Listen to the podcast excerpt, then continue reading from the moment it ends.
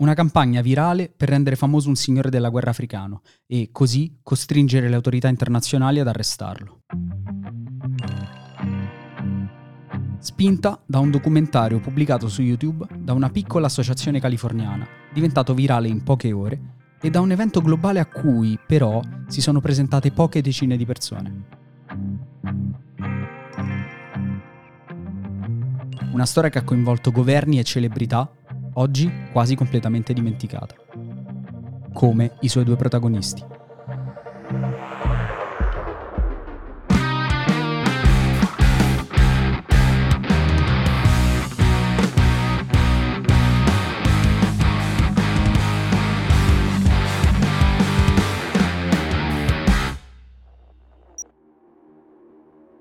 Il cinque marzo del duemiladodici, su un canale YouTube chiamato Invisible Children, viene pubblicato un video di poco meno di trenta minuti intitolato semplicemente Kony duemiladodici.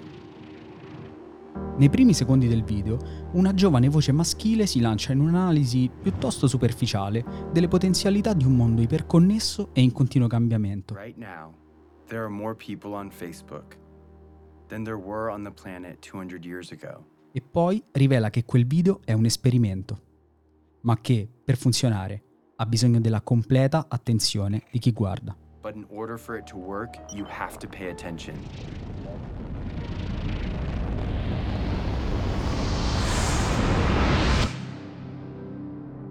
Il narratore, nonché il protagonista del video, si chiama Jason Russell. Filmmaker californiano poco più che trentenne, Jason ci introduce subito al suo primogenito di cinque anni, Gavin. Jason è molto affettuoso e premuroso con Gavin e si preoccupa per il suo futuro. Vuole che suo figlio cresca in un mondo migliore di quello in cui è cresciuto lui e combatte duramente per questo sogno già da tanti anni. Da quando, cioè prima della nascita di Gavin, la sua vita è stata sconvolta da un altro giovane ragazzo, Jacob.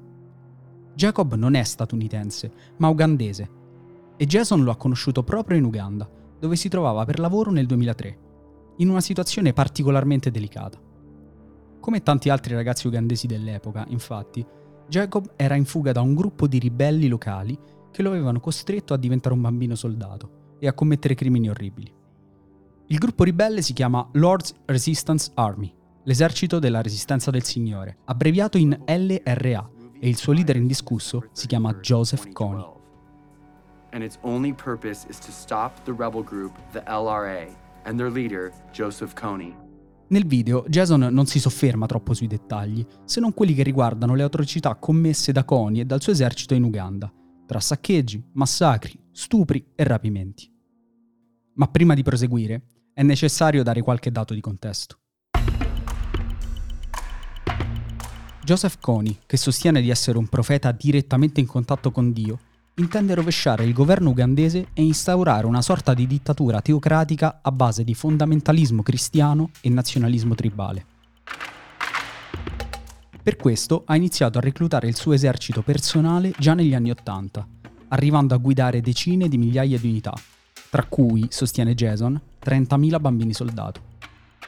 Bambini rapiti nel corso delle scorrerie nei villaggi ugandesi, costretti a uccidere le proprie famiglie e addirittura a mangiarle, in una sorta di macabro giuramento di fedeltà al Signore della guerra.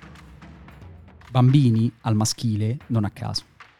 Perché se loro diventano soldati, le bambine rapite vengono invece ridotte alla schiavitù sessuale. Torniamo a Jason, il quale, dopo aver ascoltato la storia di Jacob, gli promette che farà tutto il possibile per fermare Kony e il suo esercito. We are, we're going to stop them.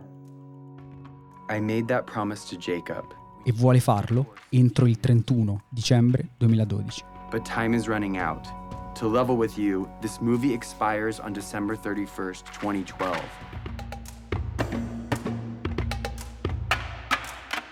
Ma è una missione che non può portare a termine da solo. Soprattutto perché, dice, il mondo non sa chi sia Kony. Non lo sa neanche suo figlio Gavin, a cui infatti Jason racconta tutto in pochi minuti e in maniera molto semplice, come si fa appunto con un bambino di quell'età. In Africa c'è un signore cattivo che fa cose orribili a bambine e bambini, e dobbiamo fermarlo a ogni costo. Nel video lo conferma anche Luis Moreno Ocampo, capo dell'International Criminal Court, organo creato nel duemiladue per contrastare i peggiori criminali del mondo. Kony è il primo della lista, ma, dice Jason, il novantanove per cento delle persone non sa chi sia.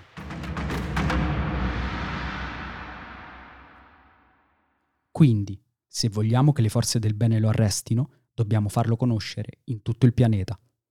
È questo l'obiettivo del video. A questo punto, Jason fa un passo indietro e racconta la sua lunga lotta contro Kony. Nel duemilatré, non appena tornato dall'Uganda, Jason espone il problema a diversi membri del Congresso degli Stati Uniti, ma la risposta che si sente dare è sempre la stessa. Non abbiamo modo di intervenire in Africa per fermare Kony. L'anno successivo, quindi, Jason fonda Invisible Children, l'associazione attraverso cui porta avanti non solo la lotta a Kony, ma anche diversi progetti umanitari in Africa centrale. Intanto, anno dopo anno, l'L R A allenta la sua morsa alla gola dell'Uganda e questo permette a Jason di far venire negli Stati Uniti Jacob e altre persone che possano testimoniare pubblicamente i crimini commessi da Kony. Parallelamente, Invisible Children continua a fare pressione sulla politica e, nel duemilaundici, ottiene un risultato straordinario. L'allora presidente Barack Obama annuncia infatti l'invio di un contingente di consiglieri militari statunitensi in Uganda, con l'obiettivo di supportare l'esercito regolare locale nella caccia a Kony. È la prima volta che gli Stati Uniti si impegnano in un'operazione del genere perché un gruppo di persone lo chiede ad alta voce. Non per autodifesa, ma perché è giusto, dice Jason. Alla fine dello stesso anno, però, dall'Uganda arriva una pessima notizia. Saputo dell'arrivo delle forze degli Stati Uniti, Joseph Kony ha cambiato strategia, rendendosi irrintracciabile. Di conseguenza bisogna intensificare gli sforzi per accelerarne la cattura. E il tempo stringe sempre di più, dice Jason. Perché se il governo degli Stati Uniti dovesse percepire un calo di interesse nell'opinione pubblica, ritirerebbe immediatamente il contingente dispiegato in Africa. Kony va reso famoso adesso. Invisible Children dà quindi il via alla campagna globale Kony duemiladodici, di cui il video su YouTube è solo il primo passo. La campagna prevede innanzitutto il coinvolgimento di venti celebrità, tra cui Rihanna, Taylor Swift, Kim Kardashian, Oprah Winfrey e Justin Bieber, solo per citarne qualcuno, e dodici influenti figure politiche, sia del Partito Democratico che di quello repubblicano. A loro il compito di fare da cassa di risonanza alla campagna e tenere alta l'attenzione della Casa Bianca. Ma il cuore di Kony duemiladodici sta nell'Action Kit, una scatola contenente tutto il necessario per fare attivismo individuale, come poster, volantini, adesivi e un braccialetto con un numero seriale che, sulla carta, dovrebbe permettere di tenere traccia delle proprie azioni concrete. Chiunque può ottenere l'Action Kit, ma solo dopo aver fatto una donazione minima a Invisible Children. L'Action Kit, a sua volta, è fondamentale per l'evento culminante di Kony duemiladodici, Cover the Night. Un evento globale che, nella notte tra il venti e il ventuno aprile del duemiladodici, vedrà migliaia di persone impegnate a ricoprire i muri delle proprie città del materiale brandizzato Kony duemiladodici. Un evento che, dice Jason, è destinato a cambiare il corso della storia e dimostrare che chiunque può contribuire a migliorare il mondo in cui viviamo. Su YouTube, Kony duemiladodici ottiene cento milioni di visualizzazioni in appena sei giorni. Il sito di Invisible Children addirittura collassa sotto il peso del traffico che deve sostenere. Gli Action Kit vanno a ruba. Invisible Children e Jason Russell finiscono sui giornali e i telegiornali di tutto il mondo. Ma insieme agli elogi e al supporto, anche e soprattutto economico, su Kony duemiladodici piovono anche pesanti critiche.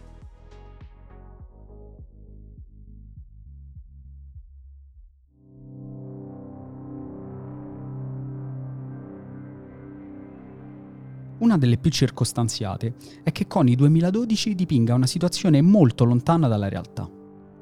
Nel duemiladodici, infatti, Kony e l'L R A avevano lasciato l'Uganda da almeno sei anni, spinti verso la Repubblica Centrafricana dall'esercito ugandese, che aveva riportato una parvenza di pace nel paese. Inoltre, a quel punto, l'esercito di Kony conta appena qualche centinaio di unità, e non certo le decine di migliaia di cui parla Jason. Insomma, nel duemiladodici Joseph Kony, per quanto pericoloso, è molto lontano dal rappresentare una minaccia globale e il numero uno in fatto di tratta di bambini soldato in Africa centrale. Anche perché sono molti i gruppi di ribelli che agiscono negli stessi modi, e di loro in Kony duemiladodici non si parla. Così come non si parla dei crimini commessi dalle stesse forze regolari ugandesi, agli ordini di Yoweri Museveni, leader autoritario dell'Uganda dal millenovecentottantasei, più o meno l'anno in cui Kony ha iniziato a mettere insieme il suo esercito. In quei giorni di enorme clamore mediatico, d'altronde, è lo stesso governo ugandese a far sapere di poter contrastare l'L R A con le sue sole forze, pur accettando l'aiuto statunitense, e di non aver certo bisogno di un video su YouTube per accorgersi del problema Kony.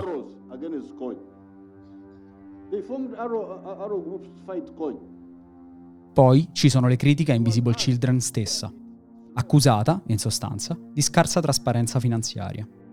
In particolare, stando a diverse fonti, l'associazione spenderebbe più soldi in produzioni, marketing e personale che in azioni umanitarie in Africa. Addirittura Foreign Affairs, l'autorevole rivista statunitense specializzata nell'analisi degli scenari internazionali, aveva già classificato Invisible Children tra le realtà che facevano disinformazione allo scopo di raccogliere donazioni. Questo anche prima di incassare oltre ventisei milioni di dollari grazie all'inaspettato successo di Kony duemiladodici. I giorni immediatamente successivi all'esplosione del fenomeno Kony duemiladodici sono febbrili per Invisible Children e Jason Russell, che deve barcamenarsi tra mille impegni.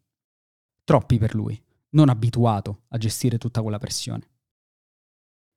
Un paio di settimane dopo l'uscita del video, Jason Russell ha una forte crisi di nervi.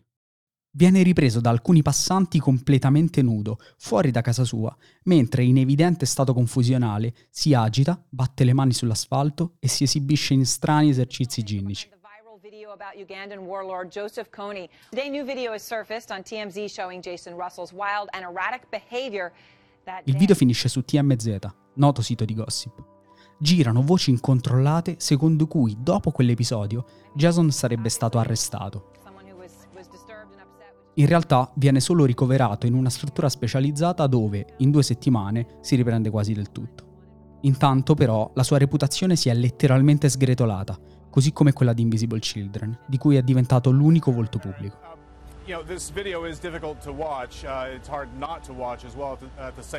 Di conseguenza viene meno anche tutto ciò che ruotava attorno a Kony duemiladodici, dalla partecipazione a Cover the Night all'attenzione mediatica. L'evento previsto per la notte del ventuno aprile si rivela un clamoroso flop.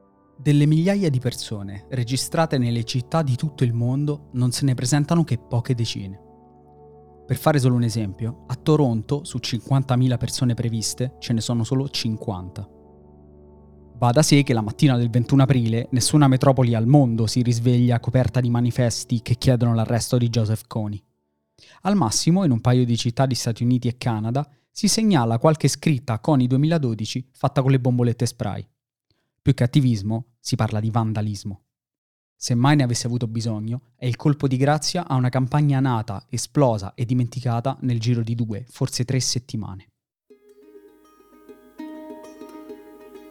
Una campagna che molte persone esperte del settore hanno definito di slacktivism. Letteralmente attivismo lento, o meno positivamente attivismo fiacco. Con slacktivism si intende infatti l'adesione a una causa attraverso azioni semplici, che non richiedono particolari sforzi e di conseguenza non hanno neanche grande impatto, ma che fanno sentire chi li compie parte attiva di qualcosa di più grande. Per esempio, mettere mi piace e condividere un contenuto online, specialmente se virale, ma anche fare una donazione e partecipare a una sorta di flash mob, cosa che andava molto di moda all'epoca dell'uscita di Kony duemiladodici. E Kony duemiladodici aveva tutte le carte in regola per diventare virale, soprattutto sotto il profilo della narrazione. Puntando a scatenare emozioni forti, Jason Russell non esita a mettere al centro del racconto se stesso e suo figlio Gavin, creando un parallelismo tra quest'ultimo, che poteva crescere sereno in un paese pacifico come gli Stati Uniti, e Jacob, che alla stessa età di Gavin era stato armato da un gruppo ribelle guidato da un signore della guerra africano. Un personaggio che Russell tratteggia con un escamotage semplice, ma non banale, presentandolo come lo farebbe a un bambino di cinque anni, che non è solo Gavin, ma chiunque guardi il video. In questo modo Jason modella il villain perfetto, il signore cattivo, particolarmente efferato, apparentemente inafferrabile eppure incredibilmente a portata di mano, tanto che basterebbe renderlo famoso per permettere alle forze del bene di catturarlo. E cosa bisogna fare per fermare il criminale più ricercato sulla faccia della terra? Spendere qualche decina di dollari per un braccialetto e qualche manifesto da attaccare nottetempo, insieme a migliaia di altre persone che hanno unito le forze per supportare la causa. È così facile, così semplice. La realtà, ovviamente, è che sembra tutto così semplice perché Jason fa un'eccellente opera di semplificazione. Riduce all'osso scenari e problemi molto complessi e omette o distorce le informazioni che potrebbero minare la storia che racconta e portare il pubblico a interrogarsi sulla sua veridicità. Kony duemiladodici non lascia spazio a dubbi, non fornisce informazioni da verificare, ammesso che all'epoca fosse semplice farlo, né tantomeno spinge a riflettere, ma solo ad agire.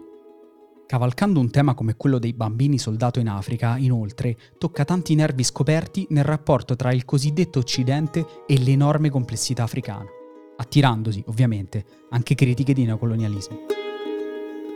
Perché, in fondo, la narrazione del problema Kony fa leva sempre sugli stessi stereotipi, su tutti quello dell'Occidente, e in particolare degli Stati Uniti, come entità provvidenziale chiamata a risolvere i problemi che i paesi africani non sarebbero in grado di affrontare da soli. Questo era, ed è tuttora, semplicemente falso.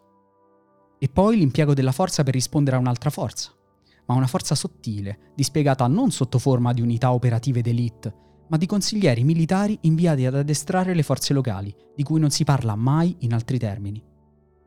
Un messaggio confortante, in un certo senso, rivolto alla pancia di una parte di mondo che troppo spesso sente di essere nel centro e che, per un senso di colpa mai sopito, è pronta ad attivarsi, o almeno così sostiene, quando ascolta una storia di cui sa poco o nulla, ma su cui è rassicurata di poter fare qualcosa, per quanto minima sia. Basta un like. Dopo le accuse sulla gestione delle donazioni, Invisible Children è stata sull'orlo della chiusura, ma ha resistito. Oggi, molto ridimensionata, si occupa solo di piccoli progetti in Africa centrale. Jason Russell si è ripreso. Ha lasciato l'associazione che ha fondato, ma lavora ancora nel settore. Suo figlio, Gavin, ormai va al liceo. La caccia a Joseph Kony è cessata nel duemiladiciassette, quando il suo esercito è stato ritenuto di fatto inoffensivo. Nello stesso anno sono state pubblicate delle mail interne all'International Criminal Court. In alcune di queste, Luis Moreno Ocampo descriveva il suo piano per catturare Kony. Invitarlo a una cena trappola con Angelina Jolie e Brad Pitt, spediti in Uganda per l'occasione, e arrestarlo tra una portata e l'altra. Nonostante l'interesse della Jolie, alla fine il progetto saltò. Chissà se Kony avrebbe accettato quell'invito. Quel che è certo, in ogni caso, è che di lui si era già persa ogni traccia da parecchi anni.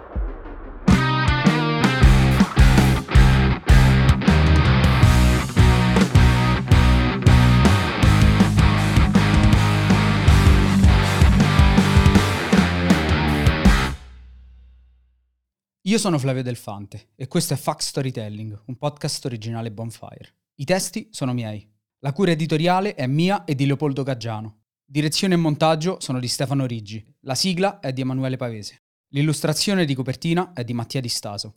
Tutte le fonti sono indicate nella descrizione.